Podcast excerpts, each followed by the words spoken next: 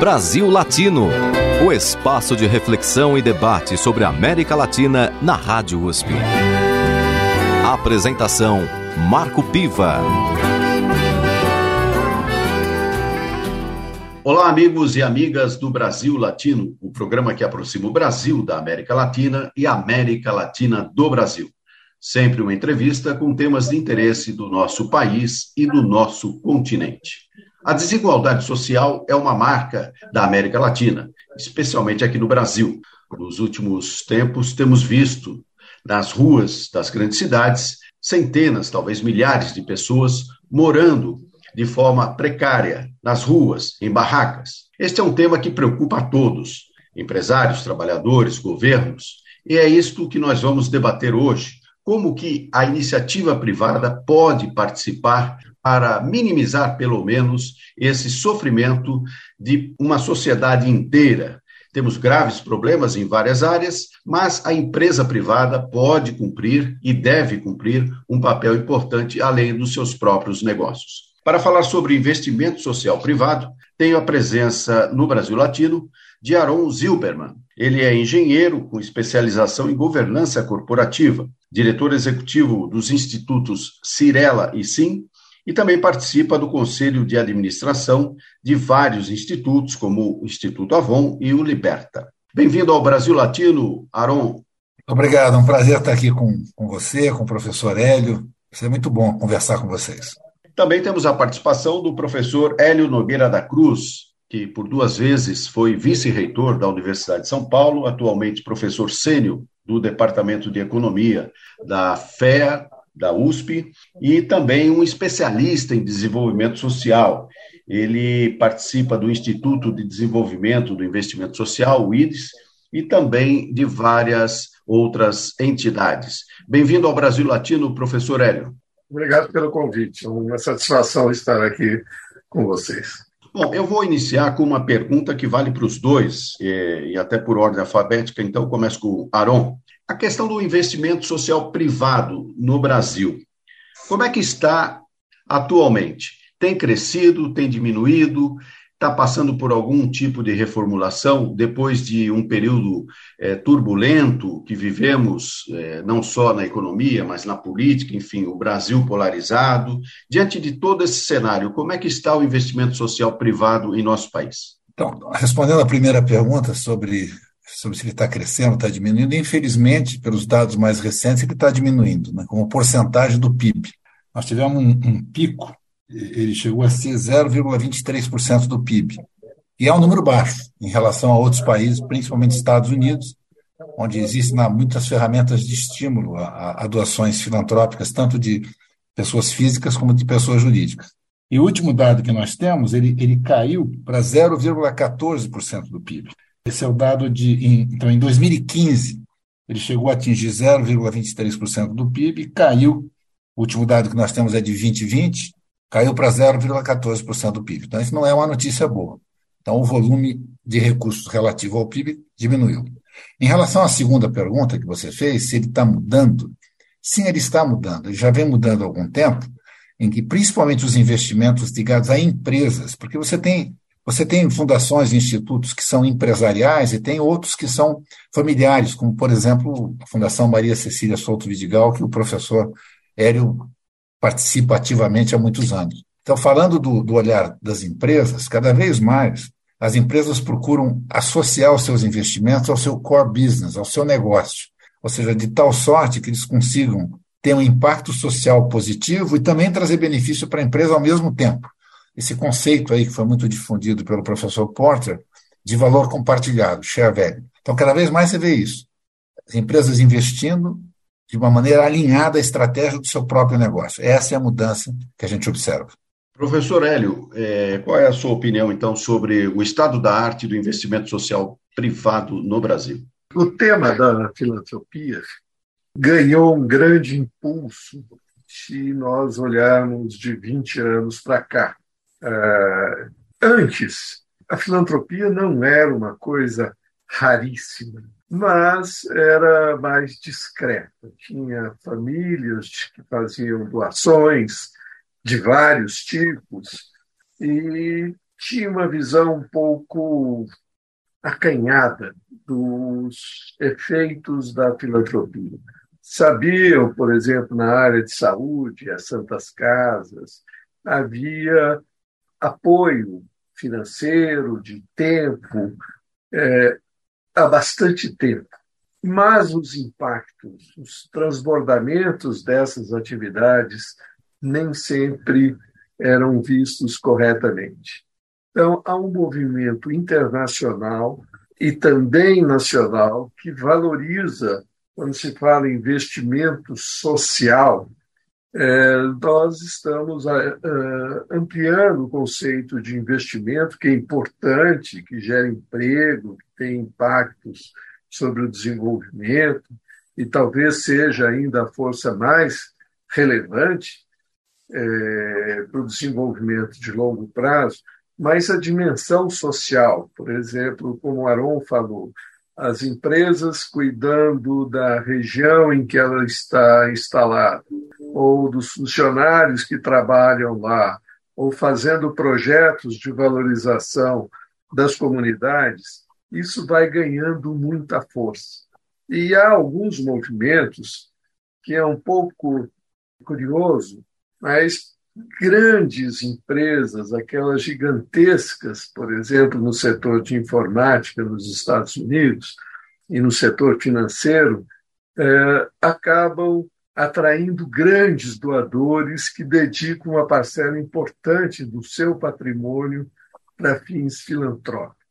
E esse é um movimento que ganha força, tem nomes extraordinariamente importantes no mundo das finanças, da tecnologia, doando uma parcela do seu patrimônio. Afinal, eh, todo mundo almoça uma vez por dia e não dá para almoçar tantas vezes como caberia no patrimônio dessas pessoas. Então, eles têm uma preocupação crescente de fazer legados e trabalhando de forma muito profissional. Então, nós poderíamos falar um conjunto de nomes das maiores riquezas do planeta lidando com a, a filantropia. E aí a notícia ruim é que boa parte dessas empresas não estão tão lucrativas como costumavam ser até uns dois anos atrás. Isso tem um impacto forte sobre a filantropia. Era um dinheiro que eles, até com uma certa facilidade, atribuíam para atividades filantrópicas e agora é, talvez é, tenha uma pequena reacomodação, mas eu acredito que a longo prazo isso retorna e a contribuição do investimento social vai ser cada vez maior. Aron, é, ainda no, no tema aí do investimento social privado, no que diz respeito a essa queda que você apresentou, esse dado preocupante, né, no sentido que está é, intimamente ligado ao próprio processo econômico, ou seja, se a economia vai bem, certamente o investimento social privado é, também vai melhorar. Como sair dessa sinuca? É uma pergunta interessante. Em primeiro lugar, né, voltando para a resposta que o professor Hélio deu, né, é, é óbvio que se você está num momento bom da economia, se a economia está florescendo, se você tem taxas de desenvolvimento importantes, é, isso acaba. Tem dinheiro na economia, tá certo? E, e é, a, a generosidade das pessoas fica. As pessoas ficam mais liberais, ficam mais generosas. Né? Em momentos de escassez, nós estamos vivendo momento difícil, né? vocês estão vendo essa confusão lá nos Estados Unidos com a quebra do banco, preocupação, inflação mundial muito alta. Enfim, essa, essa situação geoeconômica, política complexa que nós estamos vivendo, o pessoal fica mais conservador, fica menos generoso. Né? Então, é, a situação para isso seria é, encontrar caminhos de desenvolvimento econômico sustentável ao longo do tempo e, e, e ter estímulos para isso. Então, por exemplo, nos Estados Unidos, quer dizer, eu não conheço em detalhe a legislação deles, mas, mas uh, há, um, há um estímulo importante tributário no sentido de que as empresas sejam doadoras. No Brasil, esse estímulo é menor, ele existe também, tanto para pessoas jurídicas como para pessoas físicas, mas é muito mais discreto. No Brasil tem coisas absurdas. Vou dar um exemplo de um absurdo né, e, e entidades como o IDES, como o GIF, como a Comunitas, a, a comunidade geral da, das organizações preocupadas com, com filantropia empresarial ou filantropia em geral, é, é tem esse negócio do ITCMD. Né? Dizer, é um absurdo taxar doação para organizações sem fins lucrativos. Parece que tem dois países no mundo que fazem isso, acho que é o Brasil e a Hungria só. E quando a gente deveria estimular a doação, a gente taxa. Quer dizer, aqui no estado de São Paulo, cada vez que você vai doar para uma organização, a menos que ela tenha isenção, e nem todas têm, você tem que recolher 4% do ITCMD. Não faz sentido. O que deveria ser estimulado é tributado. Não, essa discussão é enorme. Tem, o pessoal faz advocacy no sentido de alterar essa legislação, mas ela não avança. Mas a, a, a resposta central é o seguinte: nada melhor para criar um ambiente que favoreça doações do que desenvolvimento, tá certo? Então, nós precisamos desenvolver esse país. Dizer, não dá para continuar crescendo com taxas medíocres, né? ou às vezes até negativas. Nós precisamos, nós precisamos impulsionar a economia, tá certo? E criar mecanismos que estimulem a filantropia. Só um comentário adicional. É, essa, essa onda ESG, ou ASG, né, do ambiental, social e governança, essa onda está sendo muito positiva em termos de obrigar as empresas a se preocupar com o S do social. Né? Porque hoje as empresas recebem ratings de fundos de investimentos, de bancos, ratings esses que vão influenciar não só o acesso a capital, o acesso a, a, recursos financeiros, como também quanto você vai pagar por esse recurso, né? a taxa de juros que você vai conseguir negociar. Então, as empresas mais bem posicionadas no rating ESG vão ter vantagens competitivas importantes. Então, isso é um vetor que vai ajudar a empurrar recursos, né, a viabilizar recursos para o investimento social. Acredito nisso. Muito bem, professor Hélio, é, nós vamos é, fazer uma breve é, pausa no nosso programa apenas para ouvir a sugestão de uma música do nosso entrevistado Aron. E depois dessa música, professor Hélio, eu volto com o senhor para a gente desenvolver ainda mais esse tema tão importante do investimento social privado. Então, Aron, qual é a música que você recomenda aos nossos ouvintes? Olha, é, eu, eu vou, vou recomendar um, uma música tocada por dois gigantes do jazz. É o Jerry Mulligan, que é um sax barítono. Ele fez convites para vários colegas lá do jazz e ele gravou uma música com o Johnny Hodges. Então eu escolhi a música Bunny, do CD Jerry Mulligan Meets Johnny Hodges. Brasil Latino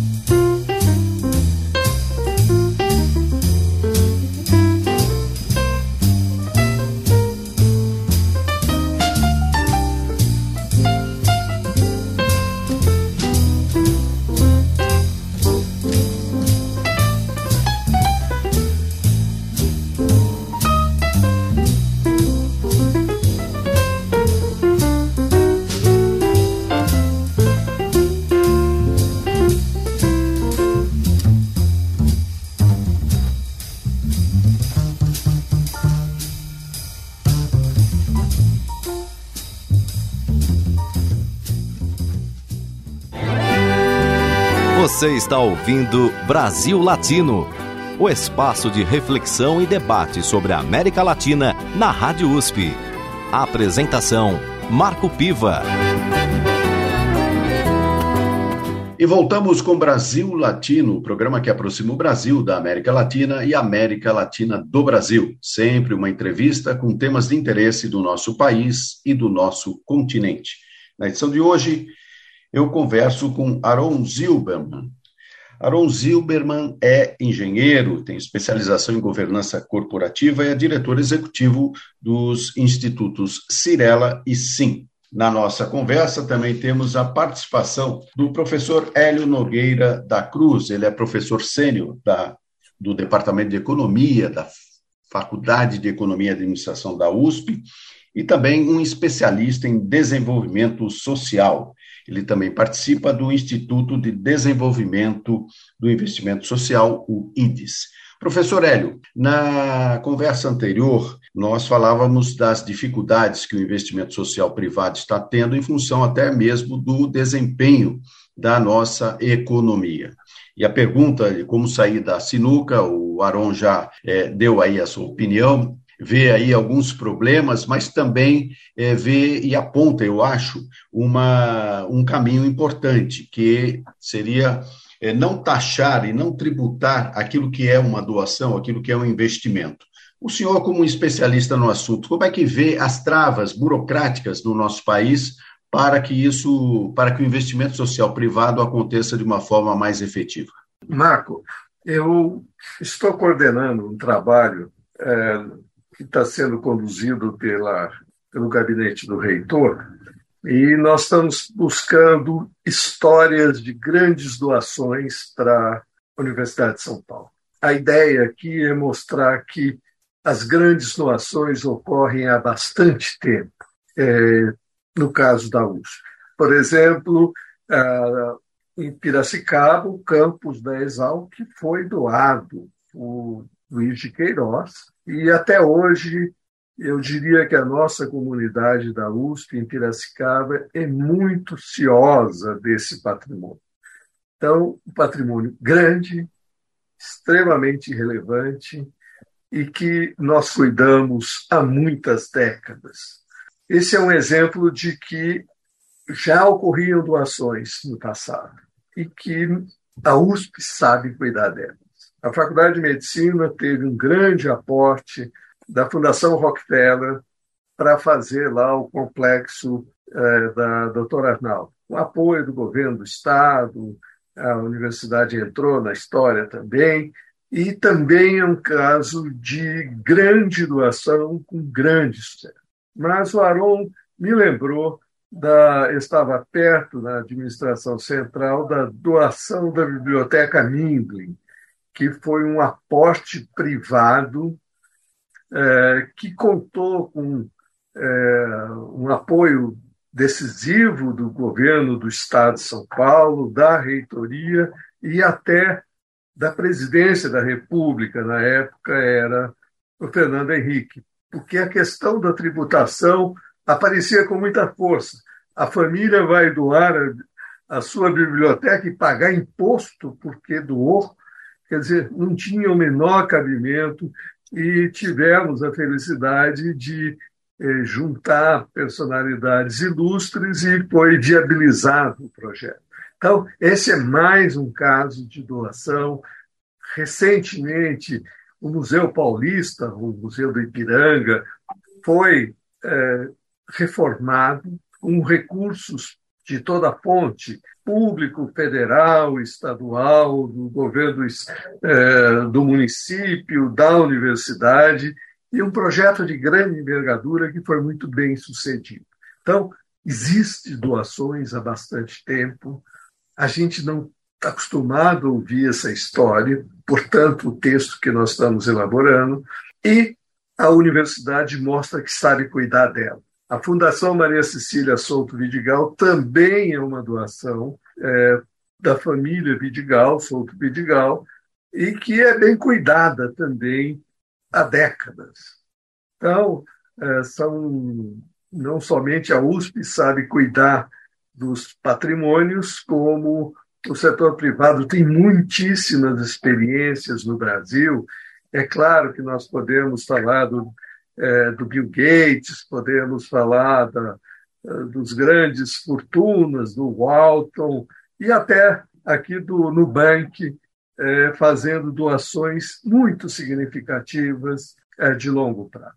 Então, divulgar essas informações é importante. Mas importante também que se alia aos argumentos do Aron é ter transparência. As pessoas precisam saber como é que é feito, que o investimento é pode ser bem feito, seguro, as pessoas terem acesso à aplicação dos recursos, os seus desdobramentos sociais e ficar mais satisfeito quando vê que os recursos que podem ser destinados a uma finalidade alcançam o objetivo final.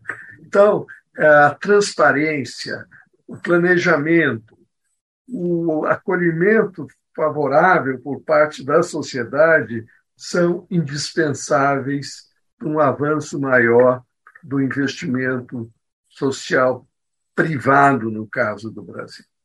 Então, a eu sou muito otimista, eu acredito que as pessoas vão continuar tendo uma refeição por dia e poderão reservar uma parcela do seu patrimônio para finalidades sociais, como elementos específicos, por exemplo, um hospital, ou para desenvolvimento de longo prazo, por exemplo, financiando o desenvolvimento da ciência.